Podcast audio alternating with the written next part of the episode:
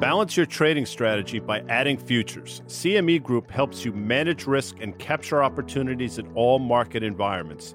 Capitalize on around-the-clock access to highly liquid global futures and options market across all major asset classes. Just visit your online broker and get started.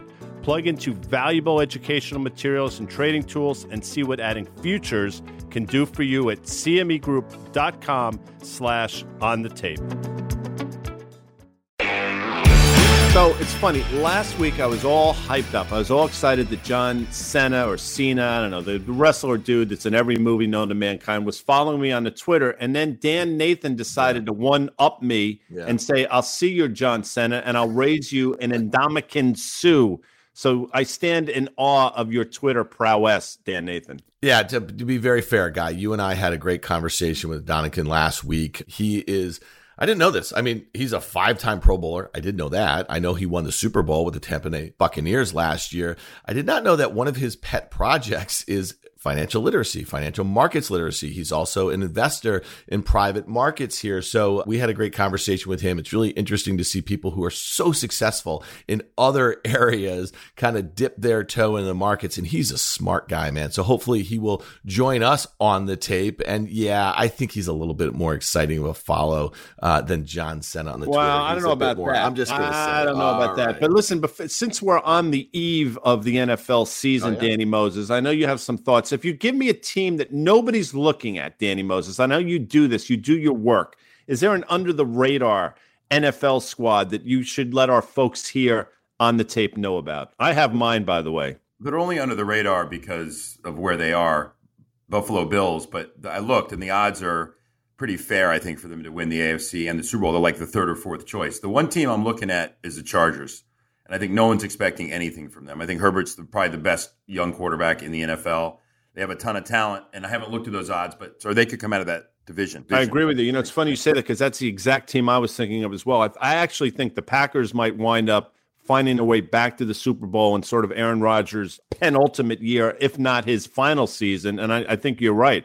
I think the Chargers got a lot of horses. They just haven't figured out how to win. This is going to be the year. But you are listening, folks, to On the Tape with the great Dan Nathan and the equally great Danny Moses. We do have a lot to talk about. Obviously, we're taping this on the eve of a jobs number that I think is going to be extraordinarily important. But as we've learned, the market doesn't seem to care about much of anything these days as the market continues to go higher. NFTs seem to be a thing. Obviously, Ethereum catching a bid, as is the Bitcoin. And Danny Moses was so spot on Carvana last week that we're going to revisit it this week. But, you know, just getting into it, I look at the markets, and it's amazing to me that you have a VIX below 16, giving all the geopolitical things going on, all the headwinds this market faces. We're making new highs seemingly every day. I find myself continually scratching my head. But in the wake, in the ethos, I guess, of passive investing, I guess nothing does matter except money flows. Every once in a while, you get a moment of clarity. And I had one last night. I was attending the Wailers concert, actually. It was pouring outside, but I went to see the Wailers. Your mind can kind of drift at a concert like that a little bit. And I wait. Hold on. So wait. Bob Marley's Wailing Wailers? Yep. Wow. They're actually up for a Grammy this year. The drummer is the son of the original drummer. They were amazing. But anyway, I know we have the same conversation every week. Oh, what's happening? Oh, the market's open. Why is it up? Because it's open. It's going to end. And I'm starting to see more and more signs that it will. I don't know exactly when. I think it's much sooner than people think. And I think that this jobs number is probably one of the more important. I mean, it is what it is. It'll come and go, and the market will react, and the market's efficient. It'll figure it out. But this does set the table for jobs number tomorrow, the September meeting for the Fed, which is in 3 weeks. You get the dot plot that day. Right now, the market's pricing in rate hikes in early 2023, dot plot. And the yield curve's starting to flatten a lot. And so all these things are lining up. Something's got to give, and you're starting to see, obviously, the Morgan Stanley report, which we can talk about, taking down GDP number leads back to one thing, guys, and that's stagflation. And if there is a stagflationary moment in this market, it's going to get crushed. And listen, we're going to talk about some of these frauds later, but there's a lot of frauds out there in this market right now. A lot of adjusted EBITDA. Anyway, I can go on and on, but I'm starting to get this moment of clarity. So wait, it sounds like you had an epiphany at a Wailers concert. Was that second degree smoke, Danny, or what's going on here? Because no, they don't allow it indoor. You can't do all right, fair like enough. That. All right, yeah. So here's one thing I'll say is that we're taping this on September 2nd. September 2nd is the 1 year anniversary of last year's sell-off. Remember, we've talked about this a couple of times here. You know, August, we had the SoftBank whale buying all the calls, and the major mega tech stocks were just kind of skipping higher and higher, and everyone was kind of scratching their heads asking what's going on. September 2nd, the month starts, we open up, we reverse lower, and from there, we had a 14% peak-to-trough decline. It felt like a straight line. It really took about 3 weeks here, and obviously, it took a couple months to kind of make a new high here. When you talk about the level of complacency we have, it's very similar in a lot of ways. And I read a stat in David Rosenberg's weekly report talking about the S&P 500 up more than 100% from its March 2020 lows. And it was talking about how 75% of that gain is multiple expansion, while 25% of it is actually earnings growth. And it got me thinking a little bit. So we mentioned that historically, you'll see in that sort of rally off of a historic low, a 55% multiple expansion to 45% earnings growth. And then you think about where rates are and you think about all the fiscal stimulus that we have. To me, that also speaks to a little bit of what you're talking about, Danny, that something has to give fairly soon. What it really means is that we need a correction. We need a little bit of a fear come into this market because you cannot have multiples go unabated like that for this long without some sort of fear put in the market. And I just suspect that September, the month that we are in right now, is going to be very similar to what we had last year at this time. Another football reference, unabated to the quarterback. When this sentiment does turn this time and the tide goes out just a little bit and you see what's laying there in the sand, there is a lot of negative stuff there. There'll be more reasons to sell than to buy. What is the reason to, quote, buy the dip? And I'm not talking about a 1% to 2% dip. I'm talking 5%, 7%, 8%, 10% type dip. And I'm telling you, we have reached the point now where a guy that came by to fix a roof tile because this house is a disaster told me that he's been buying AMC on Robinhood. He has call options on GME.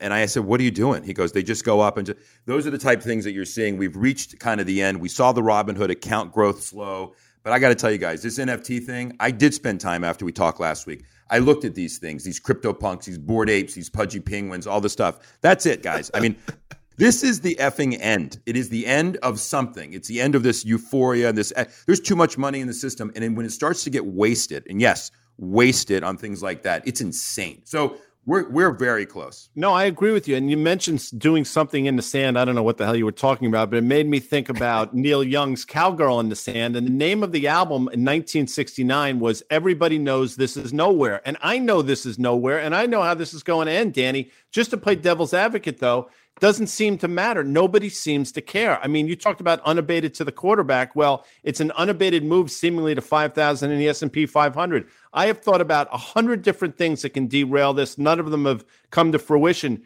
I know you can't predict the black swan or the event that will, but what do you see out there that could potentially take this thing down? I don't know if it's one thing. Like I said, I think a precipitous sell-off will make people take a look at what is going on in the broad picture. I mentioned Tether before. We've talked about it before as what could be an event, a black swan type thing that could roil the markets. I believe, and Dan made a point to say, I mean, crypto, I think, is more tied now to the market than it has been. And when you see stuff like the NFT stuff happening, those are people that are taking their money out of Robinhood, I believe, and starting to buy some of this stuff. And that's money that, if that's lost, that obviously has an impact on the stock market. But I just think that this Tether thing where they got an injunction here recently to prevent from a Freedom of Information Act that the Attorney General of New York had basically the paperwork on what truly is backing this, what is made up of these, quote, U.S. dollars. And CoinDesk, who does their job because they provide information to the market, was just trying to find out, and they blocked it. Why? What secret sauce is there to say that we have U.S. dollars backing it? What secret banks are they using? So that story to me is going to get a lot more press over the next. And again, it always happens every cycle. Until the market goes down, these things, then they start compounding on themselves. And the headlines change from Fed pumping liquidity into the market to another fraud discovered at XYZ. So I just think it's going to be a culmination of a lot of things. I don't know what it's going to be. It's interesting that you mentioned Tether, a stable coin, and then you mentioned this rampant speculation in NFTs. And I guess the question is more for the NFTs. is there more productive places for that capital to go to? You just mentioned that it might have come from Robinhood. Well, if it came from Robinhood, that means it came from the government. It was a government transfer from last year. So if all of this was just money that was invented over the last 18 months and it just found its way into some cryptocurrencies and then some cryptocurrency-based JPEGs of art, that sort of thing, well, to date, right now, you know, with Ethereum, you know, kind of close to 4,000, not far from its all-time highs of 4,500, and then Bitcoin right below 50,000, still down from 64,000, its high in April. You know, we know that those two cryptocurrencies make up, I don't know, 80, 90% of the entire space here. You know, I'm not sure that that capital came out of the stock market or came out of the real estate market. It might have literally been created out of thin air. And then all of a sudden now we have tons and tons of these crypto millionaires. Now, that being said, I keep hearing this from some very sober people who believe in the crypto trade, that it's also a huge mechanism, at least NFTs are in particular, a huge mechanism for money laundering right now. So Danny, to your point, maybe there's something bigger going on with Tether. Maybe there's some really funky stuff going on with these NFTs. Maybe some sort of downturn that we saw like in the spring, you know, from the April highs to the recent lows of 50%. Maybe that would correspond with some sort of profit taking and other risk assets to me, but I'm not sure that it's crypto that leads the way. I understand. I just would rather own a tulip for $10,000, at least I get like a week use out of it than a pudgy penguin. But that's fine. The other thing going on in the market, I think, and I, you know, speaking of gambling and odds boards and things like that, I went to look. I said, what are the Republicans' odds right now of winning the House? And it's minus 260. You have to bet $260 to win $2.60 to win a dollar. Everyone will look at it, and obviously, I think that has a whatever reviews are politically is one thing, but it has a positive view on the market when you think about tax hikes and capital gains and things like that. So that's starting to price its way in. And I think the more the Biden administration steps on its own toes, continues. Well, hold on. I just want to say one thing, Danny. The midterms are in November 2022. This is, in political terms, this might as well be a decade. I'm just saying, like, the fact of the matter is that we might have very different views of the way the Biden administration handled this pullout of Afghanistan, the way that they've handled the just kind of the pause in vaccinations. I mean, those are the main stories. I think the bigger story is about the economy, you know, right now. I mean, I don't think that there's anyone pricing in tax hikes coming anytime soon, not between now. And it really is like, okay, what's going on with the economy? You mentioned that Morgan Stanley report. Danny, we've seen the GDP now, the Atlanta Fed GDP now, we've seen that come down dramatically for the current quarter that we're in. And it looks like that some of the other data, consumer confidence and stuff, we're seeing a weakening of this economy right now. So the Atlanta Fed at various times has been like with a focal point what people look at because they have outrageous numbers. And I know they're not making them up. They're actually trying to compile them. They are off a lot. And maybe they're right or wrong. I don't know. But isn't the direction the main point here? I mean, it started at high single digits. Oh, yeah, no. You're not getting an argument from me that we're going to slow down. But let me just close the loop on the election stuff. The market is a discounting mechanism. But, damn, I think you got to pull it back to, okay, if I was thinking there was going to be capital gains increases, and maybe there will be, but it'll be reversed. And so people are going to think that now. That's what I'm saying in terms of how the market's pricing that in. But, you know, we'll see. Numbers are coming down. And again, I think we potentially headed towards maybe some type of stagflation. And that would be very dangerous for this market. You mentioned the flattening yield curve. Let's just talk about that, because when I think you look at it, a lot of people look at 10s, 30s. You look at 530s, 5-year versus 30-year spread. I mean, that maxed out, I think, about 145 basis points-ish. They're down about 115 basis points now, which is a pretty serious move in a pretty short period of time. Maybe the market's not taking that in consideration, Danny, or maybe it just doesn't care. Because when you see Visa invest in one of these things, Dan, you've talked about it for a while, $150,000, just doesn't matter. It's just everybody in the pool. And now when you have major corporations getting involved to that magnitude and that scale, it just speaks to an environment where all assets maybe can go higher. Maybe Tom Lee is right. Well, it's interesting you mentioned that. There's a lot of talk about DeFi, decentralized finance, a lot of fintech activity going on. I know Danny has some stuff to say about that. You know, I was kind of struck me. I was looking at some charts earlier today, and Visa and MasterCard, these were two massive pillars of the bull market here. These two stocks have rolled over here. They are down, I think, between 10 and 15% from their recent highs here. We're seeing American Express also down, I think, high single digits from its recent highs. And that might be speaking to some of the pushouts that we're seeing because of Delta. Business travel has been pushed out. A lot of return to the office is pushed out. So this kind of feeds into that narrative about Q3, Q4 not really being the kind of acceleration point for the post-pandemic economy. And I think there's other ways to kind of think about just some of the airlines can't get out of their own way. The casino stocks can't get out of their own way. The cruise ships can't get out of their own way. So there's lots of parts of the market that are saying something very different than the major indices that are really within all-time highs right here. So obviously, Dan just spoke about Visa and MasterCard. We had the Square news a couple of weeks ago. We also had the Amazon Affirm news, all fintech. But apparently it's something called BNPL, Mr. Beebles or something. Danny, I know you have some thoughts on this. Maybe you want to do a little rip off the tape for me on this buy now, pay later phenomenon. Yes, Guy. I'll do a little rip. It's not going after the sector per se, but let me just start out by saying it's not fintech. It's lending.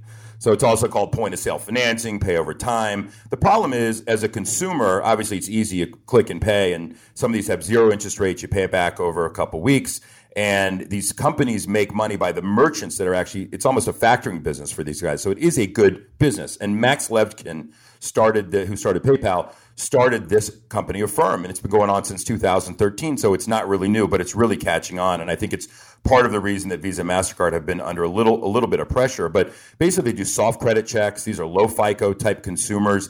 The average loan size is $700-800. The average APR is 18%. The government's kind of watching out right now and trying to protect the consumer from themselves on this, because there were late fees, for instance, that PayPal had to get rid of and things like that. So you've had Square enter the space, but the pending acquisition of Afterpay for $29 billion. This Affirm is around a $25 billion valuation right now. That jumped, obviously, after their deal with Amazon. Apple and Goldman are launching Apple Pay Later. PayPal launched Pay in 4, Discover invested in Sizzle. I can go on and on, but Credit Karma is already tracking this space, and a lot of these users have already, 38% have already missed at least one payment, and that's what can get you into trouble. It actually can have a negative impact on your credit score, even though they don't pull a hard credit report for you to get approved. So listen, people are buying stuff they probably can't afford, but think they can afford over a period of 2-3 months, and it's going to cause issues, just like the end of every cycle. Unintended consequences, great now. So, and if you look on the balance sheet of a firm, like just read the report, it's obviously a good company, but it's very capital intensive, and they keep a lot of these loans on balance sheet. This thing is basically a bank, and they use a bank to also offload some of those loans. It's Cross River Bank, I think, backed by KKR. And so you're seeing a lot of growth in like Web Bank out of Utah and Cross River, because that's the source. That's where the banking license is coming from as the front to all these companies. So something to keep your eye on. I think it's going to be in the news a lot, certainly if credit turns.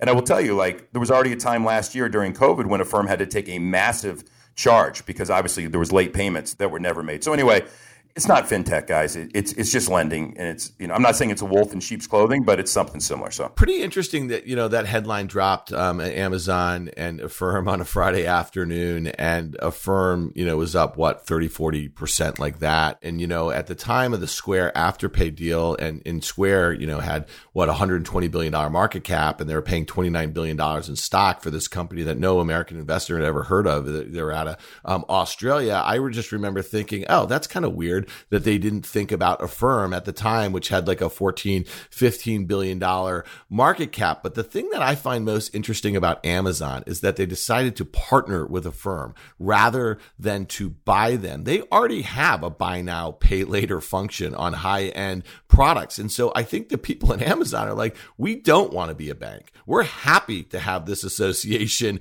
with a brand like Affirm that has more than 4 million customers, and maybe there's some crossover, that sort of thing. So I thought the most interesting thing was that Square passed on Affirm, and then Amazon didn't buy Affirm. They just partnered with Affirm. And I'll tell you what else is interesting. I'm not a big believer in what's that word, coincidence, when things happen. It just doesn't seem to be causality. But all I know is last week, Danny Moses, you went ripping off the tape on Carvana. And I believe, if memory serves, and it typically does, the stock was around $354 or thereabouts. As we do this today, the stock is about 10% lower. Now, call it coincidence, I don't know. But what I will tell you is you've done some more homework on the Carvana. So kudos to you, number one. And take it away, Danny, number two. I was blown away. So I've dug deeper. And I should have known this, and I don't know why. And I'm sure a lot of my friends and peers did know this. But let me back up. Ernie Garcia II is the father of Ernie Garcia III. Ernie Garcia II owns this Drive Time, which was where Carvana spun out of.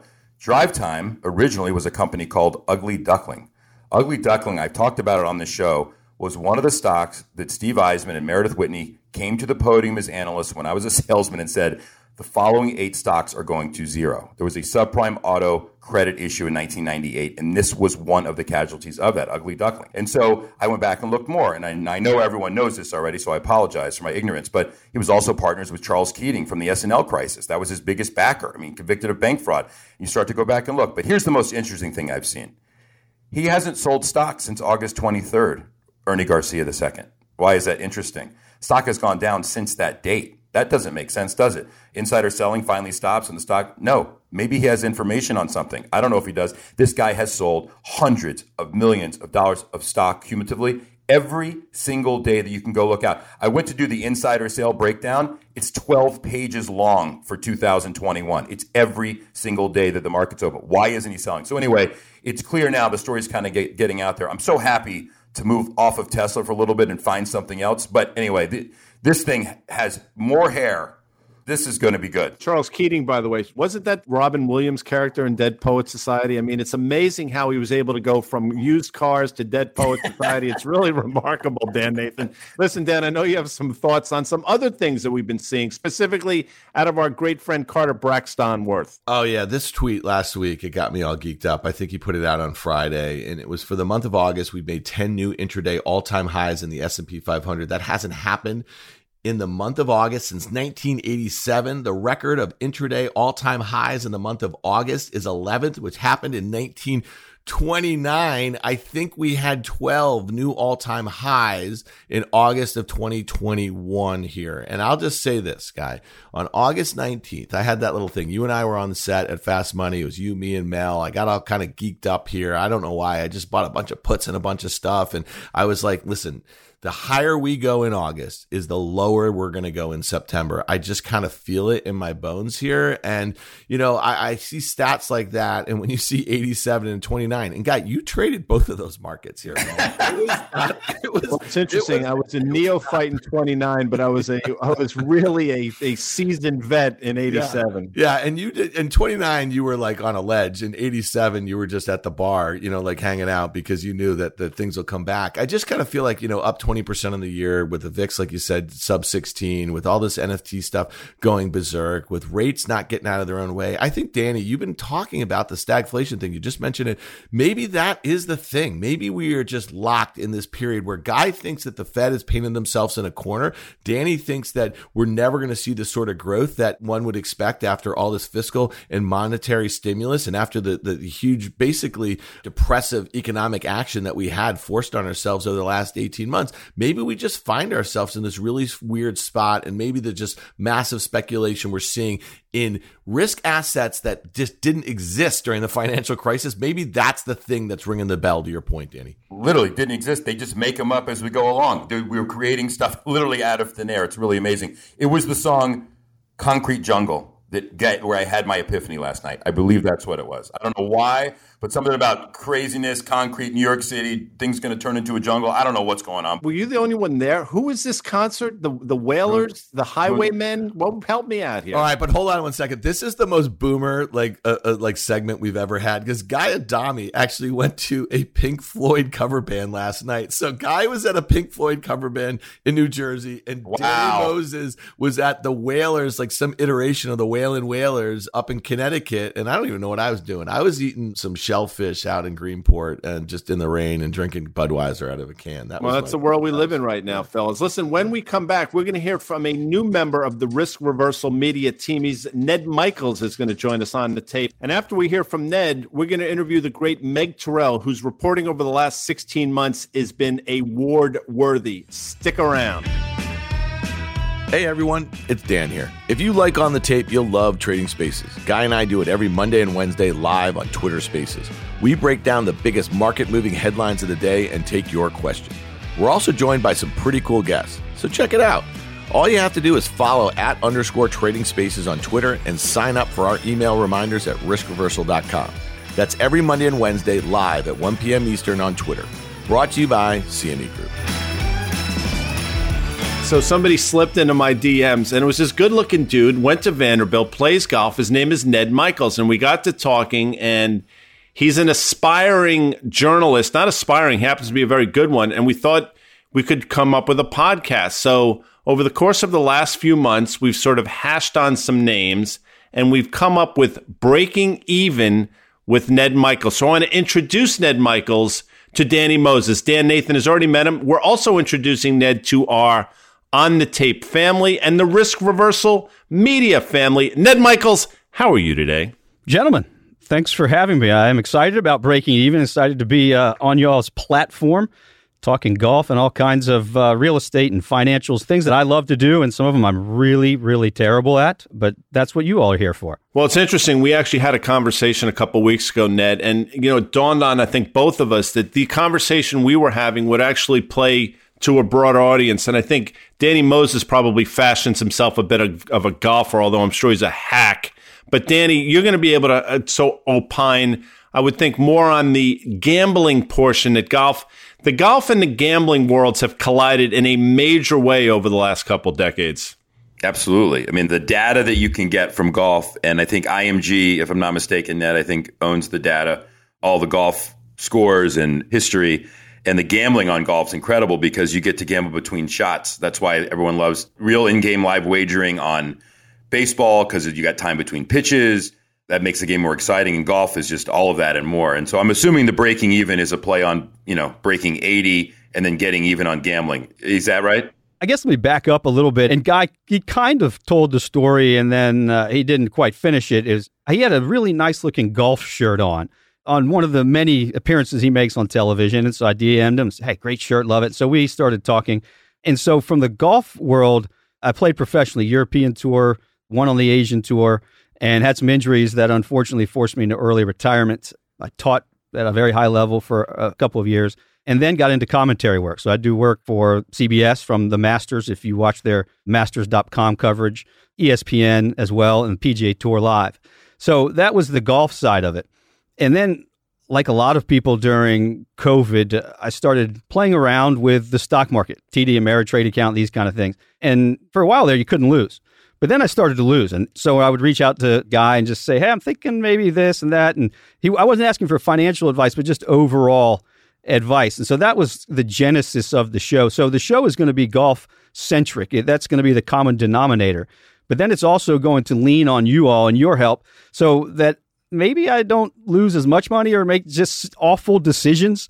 And then the last part of it is going to be a gambling component. And I myself am not a huge gambler. I love to pick the players and hypothesize who's going to play well, but I'm going to bring in a gambling specialist who that is what he does. And he's going to be able to tell you who to pick and why to pick and the odds that you should be betting on. So Danny, if that's what you're interested in, I'll make sure that we always lead in with Danny Moses. Pay attention because here comes our picks.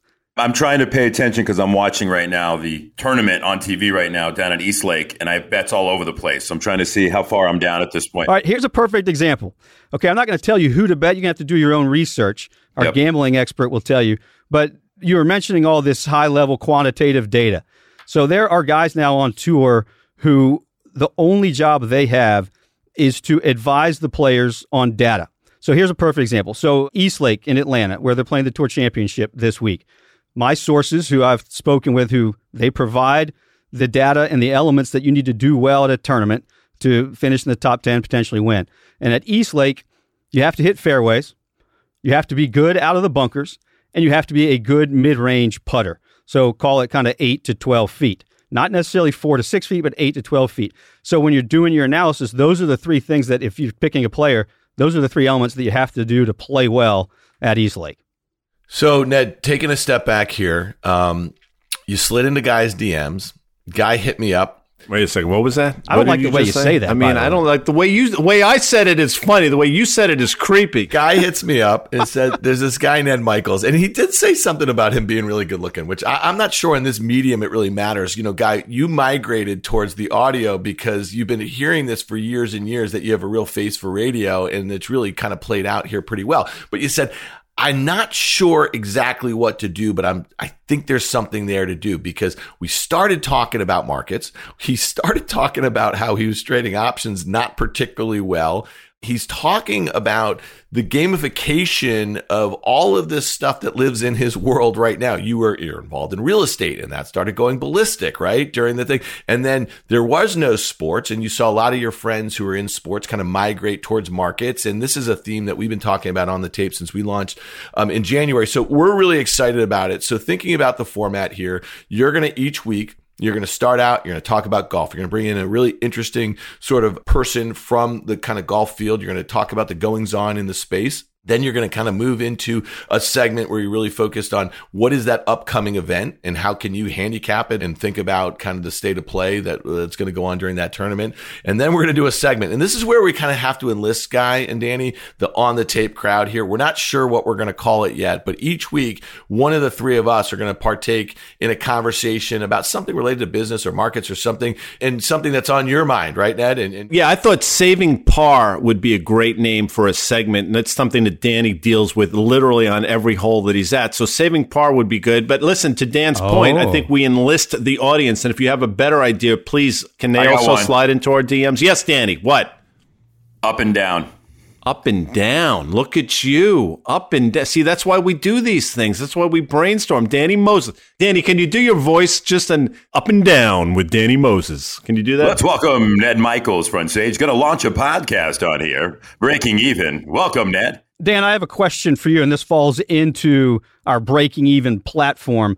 First of all, the best performing stock in my entire portfolio, my 8-year-old daughter picked, Build-A-Bear. It's up 600 and something percent.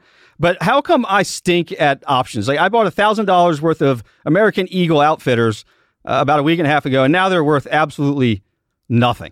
Yeah, I mean, that's one of the things that you said this earlier about, when you entered the stock market during the pandemic, it was just kind of all systems go, right? It was hard to lose money. And I think that a lot of new entrants to the market are using the options market in particular for leverage. They know that they can define their risk to the premium that they're willing to pay. But a lot of the mechanics is the way options trade. They take a little time. It takes reps, right? Because you could buy an option, a call option on a stock, right? And the stock could just kind of be inching up slowly and it looks like it's going higher, but your calls that should appreciate if the stock goes higher are losing money, right? So they're decaying every day if they're not realizing the sort of vol levels that are implied in the price of the option. So this is something that we spend some time on the tape, and hopefully we'll spend more on Breaking Even. It's just kind of like a little financial literacy. There's a lot of new entrants to the market. There's some tricks to the trade. I know that, Guy Adami, Danny Moses, they've been trading the stock market for a long time, but there are certain products that if you don't have a lot of experience trading,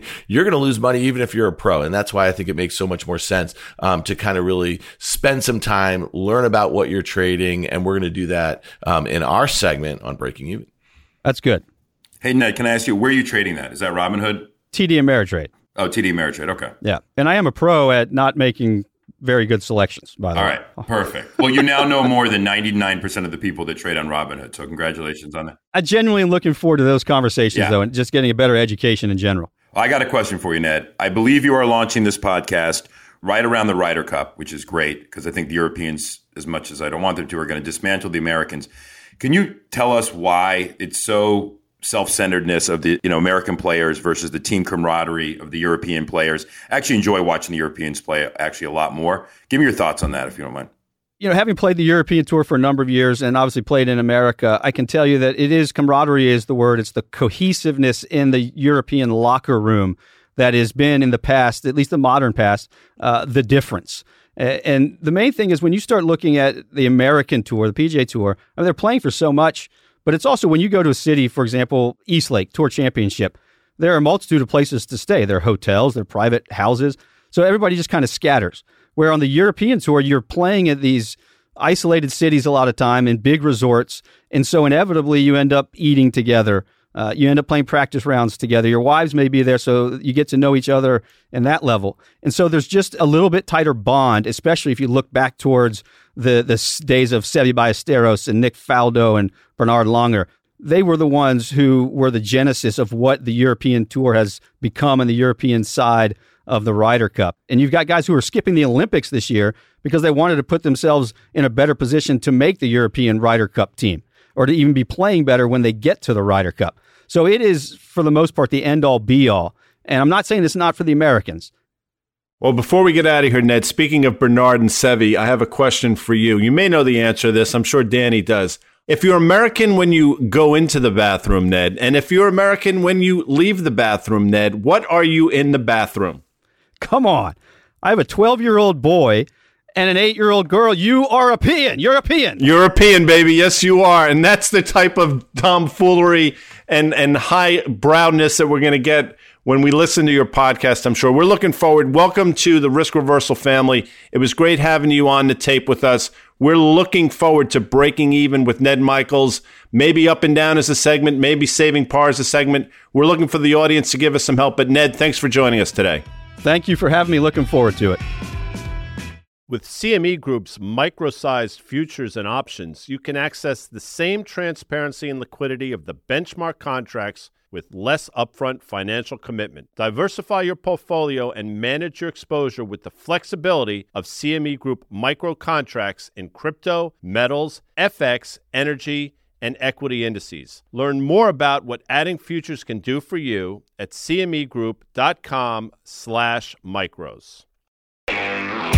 Meg Terrell is CNBC's senior health and science reporter. Since joining CNBC in April of 2014, Meg has covered the development of new medicines for Alzheimer's, cancer, and rare diseases, and tracked public health emergencies from Ebola to Zika to the COVID-19 pandemic. Prior to joining CNBC, Meg covered the biotechnology industry for Bloomberg News, where she also contributed to Bloomberg Television and Bloomberg Business Week. Meg also has a weekly podcast called The Read Out Loud, breaking down the latest news, digging deep into industry goings-ons, and giving you a preview of the week to come. Last week, CNBC released their documentary called A Race Against COVID-19. Meg, it's wonderful to have you on the tape. Let's go back in time. It's January 2020. If I had told you then all the things are going to take place over the next 16 months, and I said, are you prepared to be a journalist in this environment, what would your answer have been?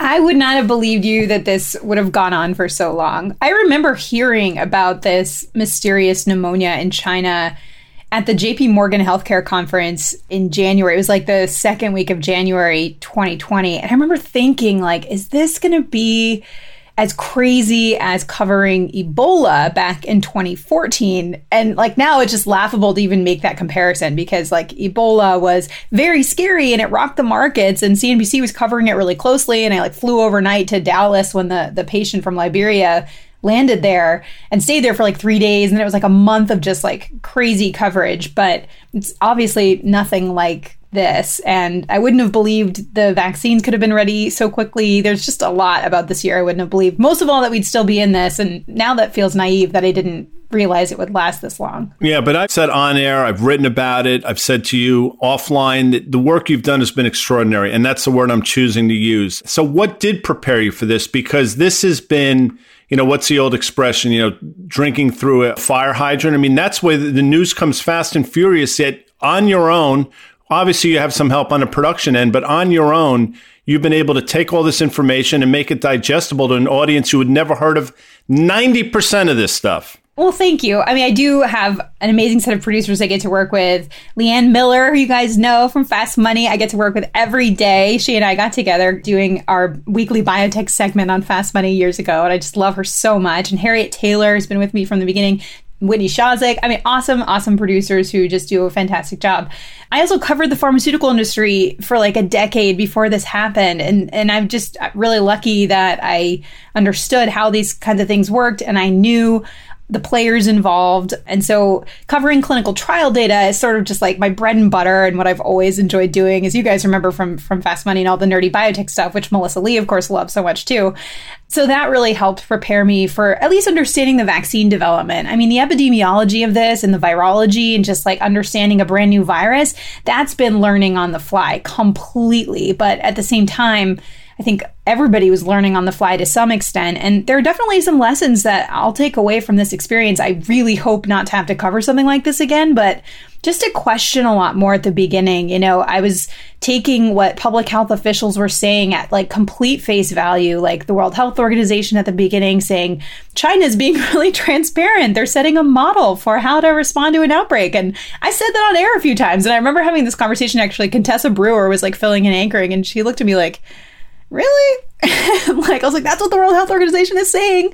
And like early on, the CDC and Dr. Fauci saying we don't need to wear masks. I mean, I don't know that anybody should have known, but looking back, you're like, just question everything. Yeah, it's really interesting. You talk about late January 2020 and the level of complacency, both by our public officials, by the public in general. I was down at the Super Bowl, I think it was the first couple days in February in Miami. And I was also in San Francisco when you mentioned at the time of that JP Morgan healthcare conference. And I remember a lot of people being sick there. It was a weird flu going around. And really the stories hadn't really bubbled up just yet. There was some signs of a couple things going on in China, but it was that weekend of the Super Bowl because Friday afternoon, the stock market sold off really hard. And I remember an owner at a party of an NFL team brought his finance people over to me because I'm like CNBC guy, right? Markets guy. And they said, what do you think's going on here? Is this the real deal? Do we have to worry about this? And I just said the only response I had, and we said it at the time on Fast Money, and a guy, I remember having these conversations, we'd say, a city in China larger than any city in America that most Americans have never heard of has just been shut down. And that's all I could say. And in your doc, A Race Against COVID, How Moderna and Pfizer-BioNTech Develop Vaccines in Record Time. It's a brilliant TikTok, Meg, of those early days and to that very point what you're saying about just the naivete of most citizens here. So tell us a little bit about how you kind of got over the hump here and thinking that this was the real deal. It wasn't Ebola 2014 coming to our shores. I think one of the most remarkable images in that doc and from the early days was that crazy image of that field in China where all of those excavators are out there like digging and they're building a new hospital in like a matter of days. And at the time, Jason Gewirtz, the managing editor at CNBC, is that his title?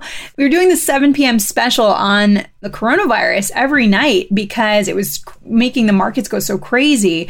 And I remember him just being like, whoa, like we need to focus on this. And so CNBC really started focusing on this like a lot earlier, I feel like, than a lot of places did. We started that special at the beginning of February and it ran until the beginning of March. And then it was like right after that, the World Health Organization declared it a pandemic and it became the biggest story everywhere. But we were sort of onto it early, I think, because Jason was doing these 7 p.m. specials, but also like we had that experience from public health and Ebola and Zika. I mean, it's something that you wouldn't think CNBC would necessarily cover that closely, but we do. And like I personally just am very interested in public health and viruses. And so I'm happy they let me do it. I think you hit the nail on the head, though. I mean, CNBC, if their mission is to report on markets and the economy, I mean, there's nothing more of a black swan than you could imagine is some kind of unforeseen virus coming to our shores. So you coming at this from the lens of markets and the economy really gave you a front row seat before a lot of different news organizations had reason to cover it. Yeah, I mean, it certainly seemed that way. I wasn't watching literally everything. And I know other news organizations were doing some great work. I mean, our Eunice Yoon, we also need to shout out. I mean, she was on the ground in China, like doing this awesome reporting. And I remember the day she showed up on air for the first time wearing a face mask. And I was looking at it, and I was like, oh, wow, like that's kind of alarmist. Like, should we be doing that? And then now it's like we all have reported from outside with a face mask on. You know, it's just normal. And she was just following the rules of what she had to do there in China.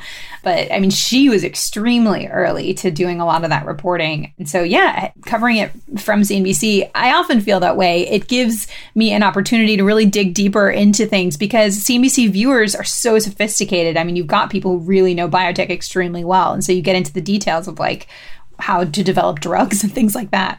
Meg, I know you went to one of those fancy liberal arts schools in the Northeast, so you clearly took a class or two in Shakespeare, so indulge me for a second.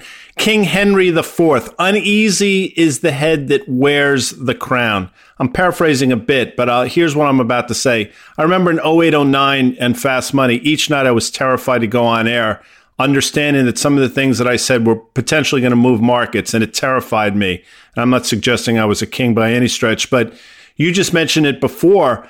Your reporting absolutely moved markets. How much of a responsibility was that? And in retrospect and looking back, was it intimidating at times, some of the things that you went on air with? Yeah, it definitely was. I mean, I think for the most part, the things that moved the markets the most that I was reporting on were not original reporting of mine, like giant scoops. You know, typically it would be reporting on data coming out of a trial. And so the information existed regardless of how I portrayed it. And how I portrayed it obviously really, really mattered.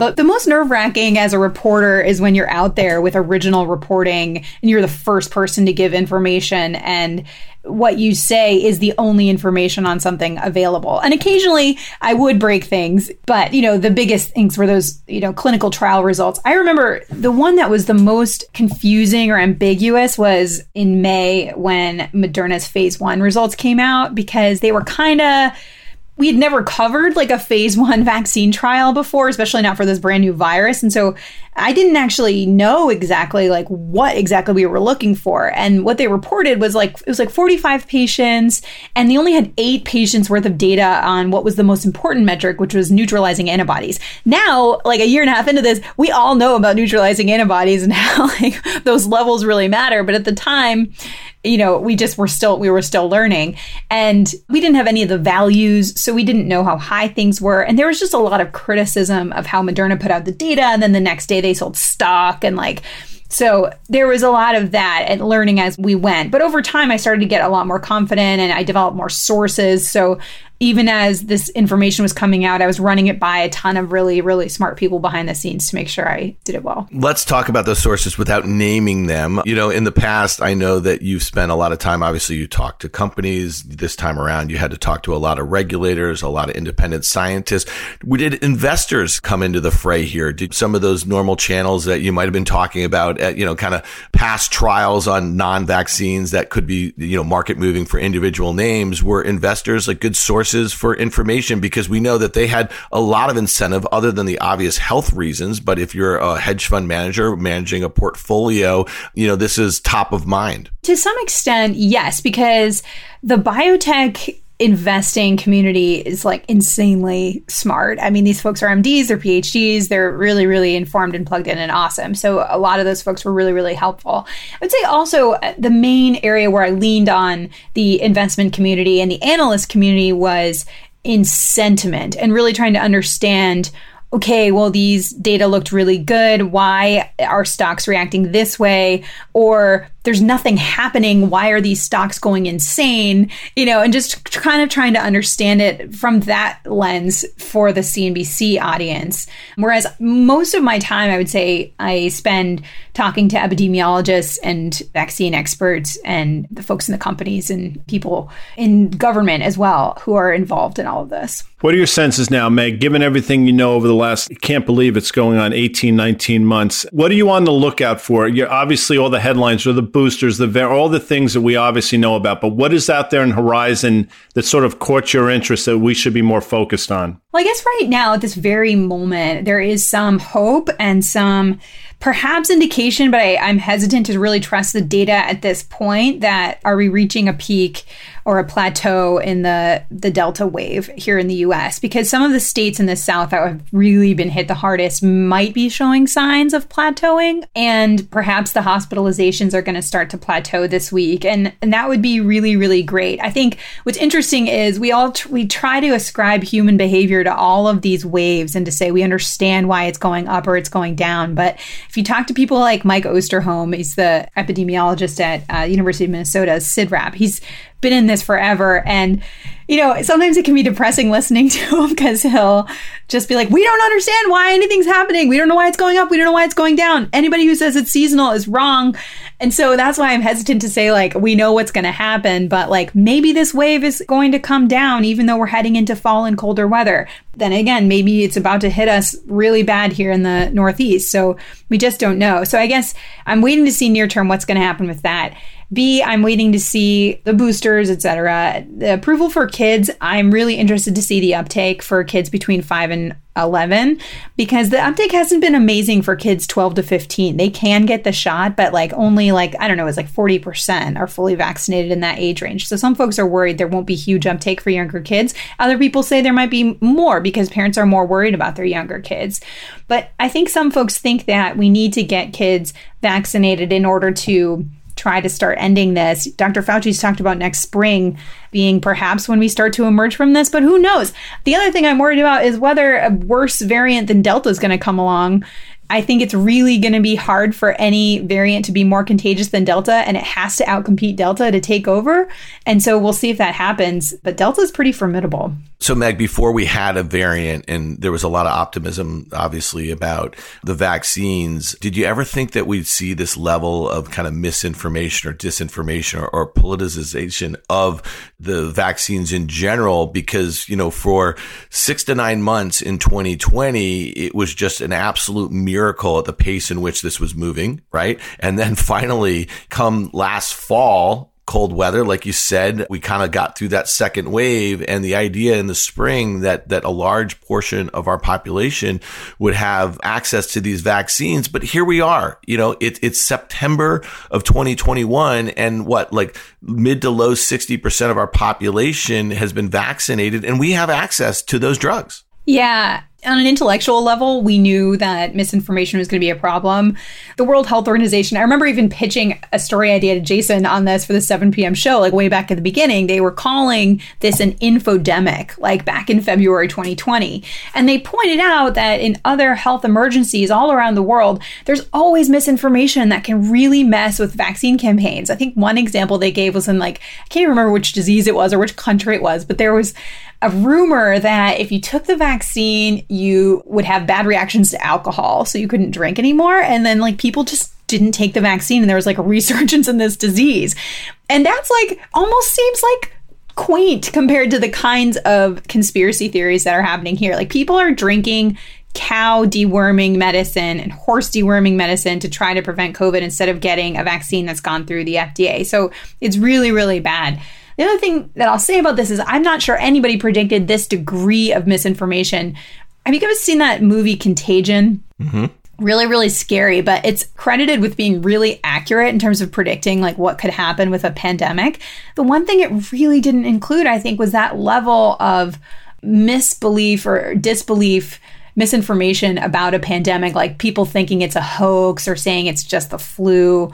There was one guy who was peddling a false cure, but the whole pretending that it doesn't exist wasn't something that I think people foresaw. Well, in your doc, you actually had the clip of Trump to Joe Kernan at Davos saying that it's under control. And when you think about just how politicized, almost everything is in our country, I mean, that was kind of ground zero for this kind of misinformation war going on there. What do you make of it when you hear now that this is a pandemic of the unvaccinated? And is this something that we're going to be living with? Because the way people have been dying over the last few months with access to these drugs, it doesn't really seem that the people who are holding out are going to change their mind anytime soon. Yeah, I know. Is the messaging really going to work? And I think people in the public health world are a little frustrated with that idea, which came from the CDC, that this is a pandemic of the unvaccinated, especially because there are a large number of people who can't yet get vaccinated. Kids. I mean, we don't want this to be a pandemic in our kids. We're supposed to get vaccinated ourselves and take measures to protect them as much as we can until they can get vaccinated too. And then beyond that as well. I mean, sort of as a society, we need to protect the vulnerable and our children. So as many people know, but I'll say for the folks that don't, the M in mRNA is messenger. So what do you think is exciting on the horizon for basically that technology? Because it effectively is a technology, Meg. I agree. It's the nearest term thing I think we're going to see in mRNA vaccines anyway is going to be whether they can make a better seasonal flu vaccine. And I think that'll be just incredibly exciting because mRNA is really, really fast. And part of the issue with our seasonal flu vaccines now is it takes so long to make them. They're grown in chicken eggs. And so, by the time they get those all cooked up and ready, The strains might be a little different than they were when they first started making them. So with mRNA, you can move really, really fast. And so they're starting to test those this year. And, you know, we'll really have to see if they work as well for flu as they did for COVID. It could be that we just got extremely lucky with this coronavirus, and they might not work as well for other viruses. We'll have to see. And then they're also using mRNA for personalized cancer drugs.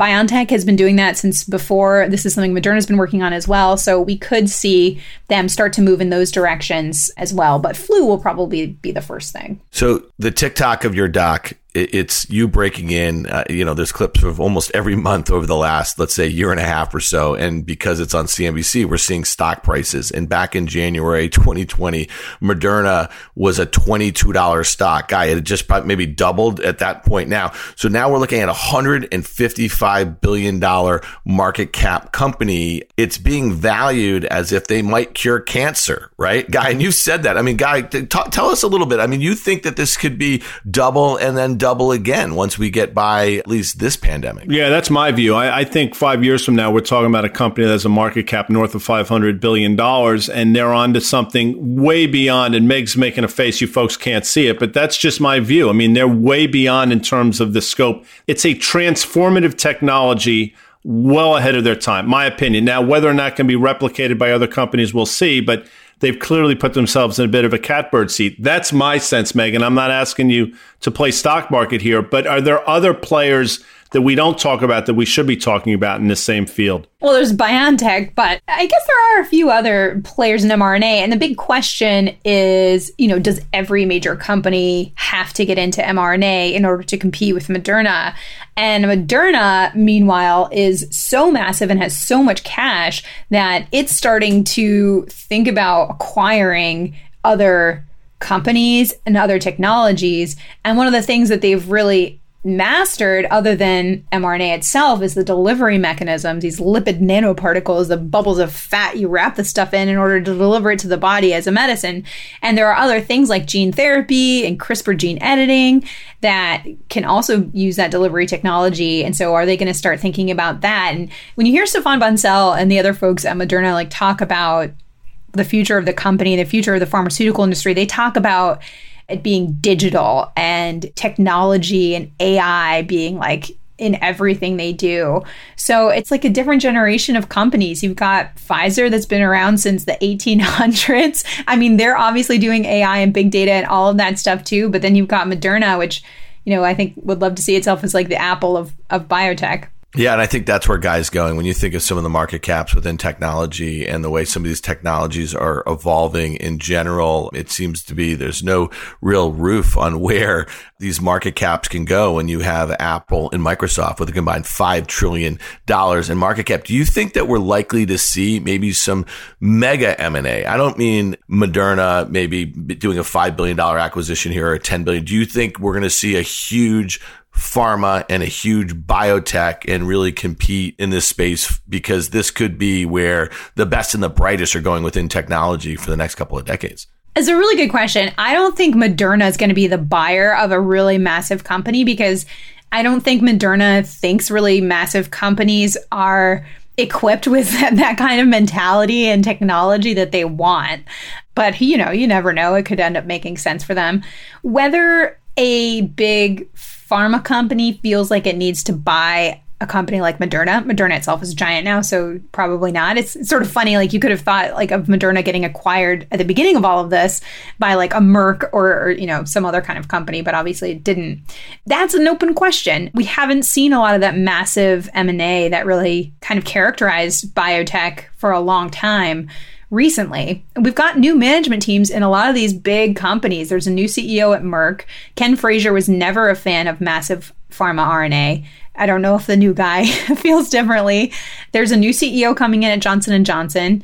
So you never know. Sometimes these guys want to prove themselves with a big deal. Sometimes they don't.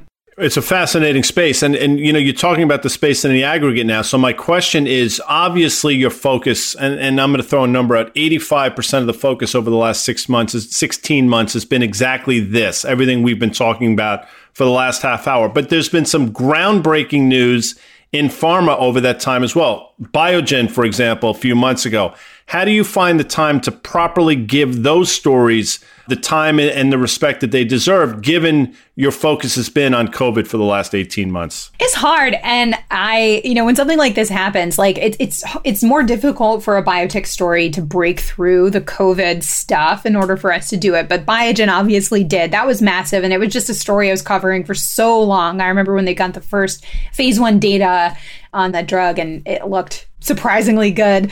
And then we just followed the ticks of that for years. So then I get to check back in with all my sort of biotech people I don't get to talk to quite as much these days. And it's fun to like work those muscles again. I also co-host a biotech podcast, The Read Out Loud for Stat, with Adam Feuerstein and Damien Garday. And that's like a weekly check-in. Sometimes we get to talk about things other than COVID, which is their preference. So that's good too. So Meg, obviously the audience knows you for the amazing work you've done on CNBC. For the last few years, obviously the last 18 months have been extraordinary. But what a lot of people don't know and should know is you got chops. And you know what I mean when I say that. You can flat out sing. Talk to me about your singing career. And it was a career. And if you're still singing now. I mean, I have to say, I think the peak of my singing career was a karaoke night in May of 2014. Yes, it was. Yes, it was. Guy Adami. And I think the song was I'm Yours by Jason Mraz. Crazy, right? A little duet there. But no, it's you can flat out sing. Have you been able to continue? It's not a hobby. I mean, I think it's a bit of a passion for yours. Have you been able to sort of continue it? Because you are very busy right now. I am. No, my singing career seems to be over. I was in an a cappella group. That's where I did most of my singing in New York. But we kind of all grew up and moved to the suburbs and had children. And whenever I try to sing to my toddler, he says, turn it off. So I don't sing too much these days. Well, Meg, it's been amazing having you join us. I appreciate you coming on the tape with Dan and myself. Danny Moses could not be here, but he's a huge fan as well. We're obviously going to post, we'll put your doc link on the website. We'll obviously put your podcast link on the website. And on behalf of Dan and Danny, thanks for joining us, Meg. Well, thank you guys. I miss you. Thanks again to our presenting sponsors, CME Group, iConnections, and FactSet. If you like what you heard, make sure you hit follow and leave us a review. It helps other people find the show, and we also want to hear from you. Email us at contact@riskreversal.com. Derivatives are not suitable for all investors and involve the risk of losing more than the amount originally deposited and any profit you might have made. This communication is not a recommendation or offer to buy, sell, or retain any specific investment or service.